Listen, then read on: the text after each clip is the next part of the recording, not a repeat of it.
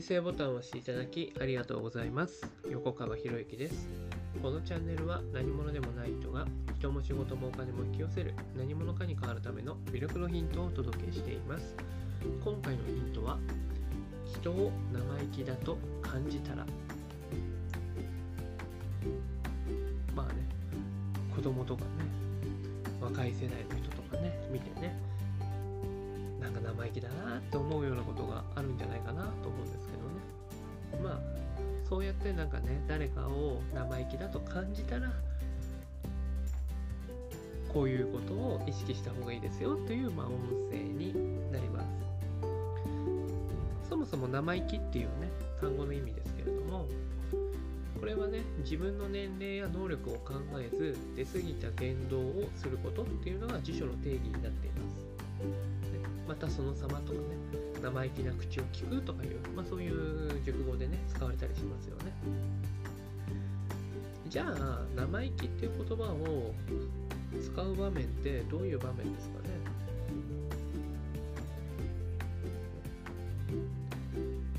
ね？で生意気という言葉を使ってね言葉を使って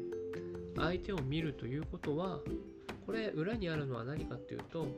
自分は相手より上なんだよ。という思い込みがあるからですよね。だってもし対等な立場だったら生意気だなんて思わないですよね。ていうか生意気っていう言葉を使って相手を表現するなんてことはないわけですよ。でそうしたね自分は相手より上なんだよ。というその思い込みが崩されそうになるんで生意気だね。っていう言葉で押さえつけてくるわけです。まあ言葉だけだったらいいんですけれども時には暴力で押さえつけてくることもあるわけですよね。要するに、ね、自分が上でいなければいけない自分はあいつより上の立場なんだっていうのを誇示したいがためにそうやってね言葉だったり暴力で押さえつけてくるわけです。でまあ冒頭にお話ししましたけど、まあ、子供をはじめとしてね若い世代のことを生意気だと思うことがあるかもしれません。まあそんな時に僕はこう考えてるんですよね。コンピューターとかスマホって新しいものになればなるほどその機能って進化してますよね。iPhone4 より古く生まれた iPhone4 より今の iPhone13 の方が全然性能いいわけですよね。カメラとかね、まあ、もちろん今だって iPhone4 なんてまとめ使えないですからね。と同じように人間のもともとの能力も進化して生まれてきてるんですよ。だってよく考えてみてくださいね。戦国時代になかったものが今の現代いっぱいあるわけでしょ。ということは後から生まれた人の方が優れてるって話じゃないですか。まあ、戦国時代まで行き過ぎか。じゃあ昭和にしましょうか。昭和の時代になかったものを今の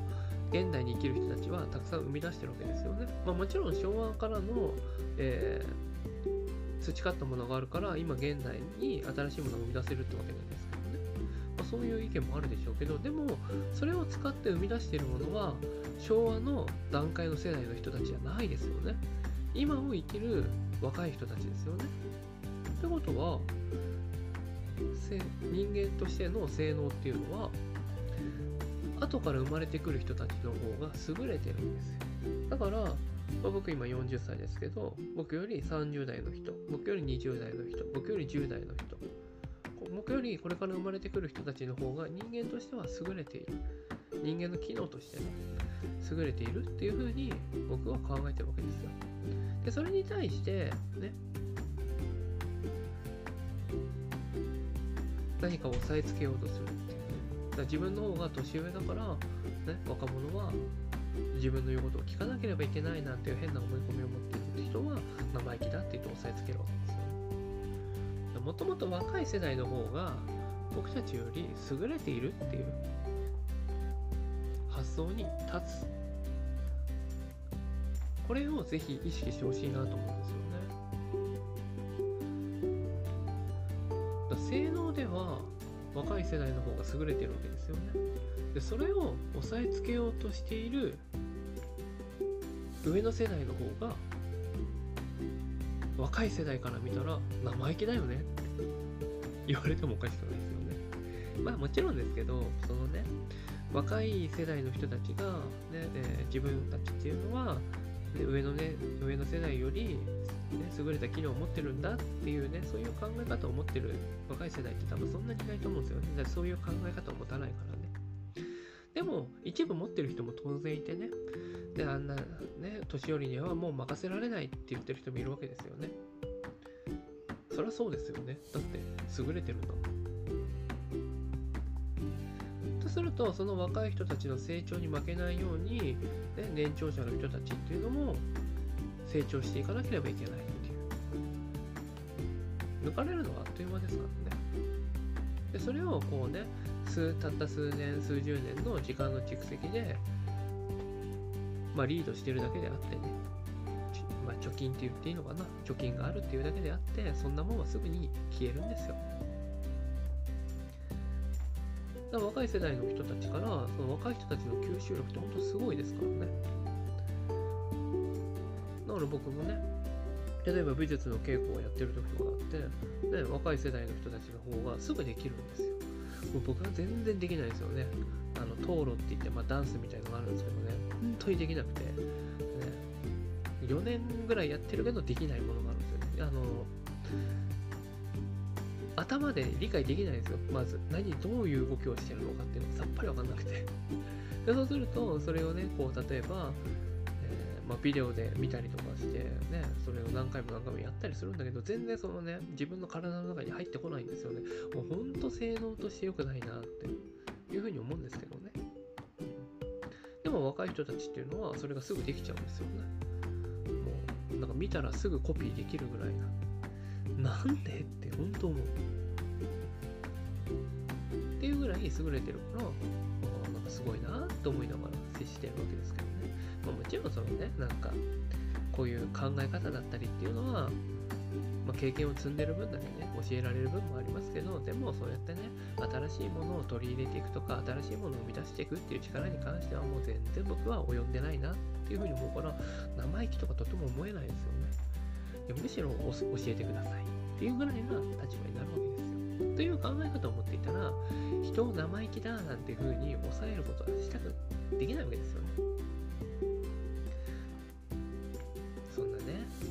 生意気だって言えるぐらい自分偉いんですかっていうふうに僕は思うしね。でも、そのなんだろう、年上の方が偉いんだ、自分の方が偉いんだっていう思い込みを持っていると、どうしてもそうやって相手のことを生意気だっていう風な視点で見てしまうということですよね。じゃあ今度逆に、お前生意気だよって言われたらどうするのかって話ですよ。生意気だって言われたらどうするのか。それはね、相手が自分のことを見下してるって証拠じゃないですか。生意気だなんて言ってくる。あいつ最近生意気だよねとか言ってる。いやいやいや、何をおっしゃいますかみたいな僕は思うんだけど。まあなんか結構ありますよ。だから学生時代とかであいつ生意気だよね。うん、そうなんですねってあなたからすれば生意気に見えるんですねって。まあその時の僕はね、学生時代の僕っていうのはもう全然大人の対応ができなかったから、なんかね、反発したりするんだけど、今だったらどうするかっていうと、もうその場は謝っておきます。その場は謝っておいて、とっとと離れます。とっとと離れます。で、ね、えー、後々に、自分が成長してね、自分が成長して、そうしたね、生意気だって見下していた人たちを見返したらいいんじゃないかなと思うんですよね。まあ、見返すっていうこともあんまりなんかね、したいなと思思わないですけど、でも結局ね、僕はそうやってね、お前生意気だって言われたところ離れていって、で、結局、じゃあその生意気だって言ってた人たちがね、今何をやってるのかさっぱりわからんし、Facebook とかにも何も出てこないからわからないですけど、でもやっぱり離れたことによって、今の自分、ね、こうやって情報をお届けできる自分になっているし、本を出してる自分になってるし、この選択は良かったなと思うわけですよね。だわざわざね、見下しているような、ね、見下すような人のところにいる必要はないですよってことですね。で、じゃあ、これが家族関係だったらどうなるのかって言ったら、家族関係の場合は、相手は、相手は自分より、上にいたいって思ってるわけですよね。上にいたいと思ってるわけですよね。であるんだったら、上でいさせてあげたらいいんです。上でいさせてあげたらいいんです。あ、その通りですね。いや、これね、なんだろう、心の中ではすごいね、葛藤が最初はあると思いますよ。葛藤あるかと思うんですけれども、そうやってね、上から見下してくるような人たちに対して、ね、それをさせているっていう自分になった時に、どう相手はどう感じるかっていうと、だんだんだんだん、なんかこのままでいいのかなとかね、なんか、なんか違うよな、みたいな感じになっていて、むしろ相手の方がね、惨めになっていくってパターンにも、ね、なっていきます。まあもちろんそれがね、すぐそういう変化が出るかって言われたら、変化できないですよ。だってそういう関係性を、見下されるような関係性を長い間かけて作ってきたわけですからね。長い間かけて作ってきたものが、それが1日2日、1ヶ月、2ヶ月で改善されるわけがないんですよ。でもそれをずっと続けていくことによって、ね、で相手が見下してきた生意気だっていうんだったら、ごめんなさいって。能動的に謝る。主体的に謝っていく。で、その時に謝る時に、謝る際に大事なのが姿勢なんですよ。姿勢。大体そう言われた時に、うってなった時に、あのうってなった時に腰とか曲がってるんですよ。腰とか首とかね。腰とか首とか曲がってしまうと、それ全部相手のね、あの攻撃のエネルギーを受けることになっちゃうんで、でその状態でごめんなさい言うと相手はますます怒ってくるんですよ。じゃなくて、じゃなくて、あの、首から腰まで、まあ、できたらつま先までまっすぐにした状態で、自分がそのエネルギーを跳ね返す壁のようなイメージになるんですよね。でそしてその状態でごめんなさいって言ったら、相手は何も言えなくなるんですよ。これは、ちょっとね、体感ワークですごいやりたいところなんですけどね、まあ、言葉だけで伝えても多分難しいと思うんですけど、もしね、ま、体感ワークやる機会があったら、本当参加してほしいなと思うんですけどね。もしそういう風に相手が見下してくるようなことがあったとしたら、まあ、ね、えー、お店の店員さんとかでお客様がね、そういうね、クレームとか言ってくるってことは、クレーム言ってくるってことは、お客様は自分の方が偉いと思ってるんだよね。偉いと思ってるんですよ。で、そういう時に対して、ね、誠に申し訳ございませんでしたって姿勢よく返すと、相手は言えなくなるんですね。これ不思議ですけどね。要するにその見えないエネルギーの関係性において、見えないエネルギーの方で、こちらの方が、言葉的には、言葉とか、その、あの外見的には、こちらの方が下になってるような感じがするんですけど、実はエネルギー的にはこちらの方が上になってたっていうねだ。エネルギーコントロールもできるように見えない次元のエネルギーコントロールをそういった姿勢とか、ねえー、自分の思いでコントロールできるようになりますんでね、まあ、ぜひそうしたことを意識していただければなと思います。ねまあ、人を生意気だと感じたら、ね、それはね、まあ、自分が相手を見下している証拠だよねって見下しているからねフラットな視点に立ててないから自分が、ね、ちゃんと相手の目線になるようにしていきましょうねということでした。まあ、ぜひですね、この音声ね、わからない人にはわからないかなと思うので、ぜひなんか理解できるまですね、腑に落ちるまで何度も何度も聞いていただければなと思います。はい、今回は以上になります。このチャンネルでは一人一人が大切な人を幸せに導く世の中にするためあなたの人生経験で培った魅力を生かして何者かとして活躍してほしいそんな思いで配信をしています。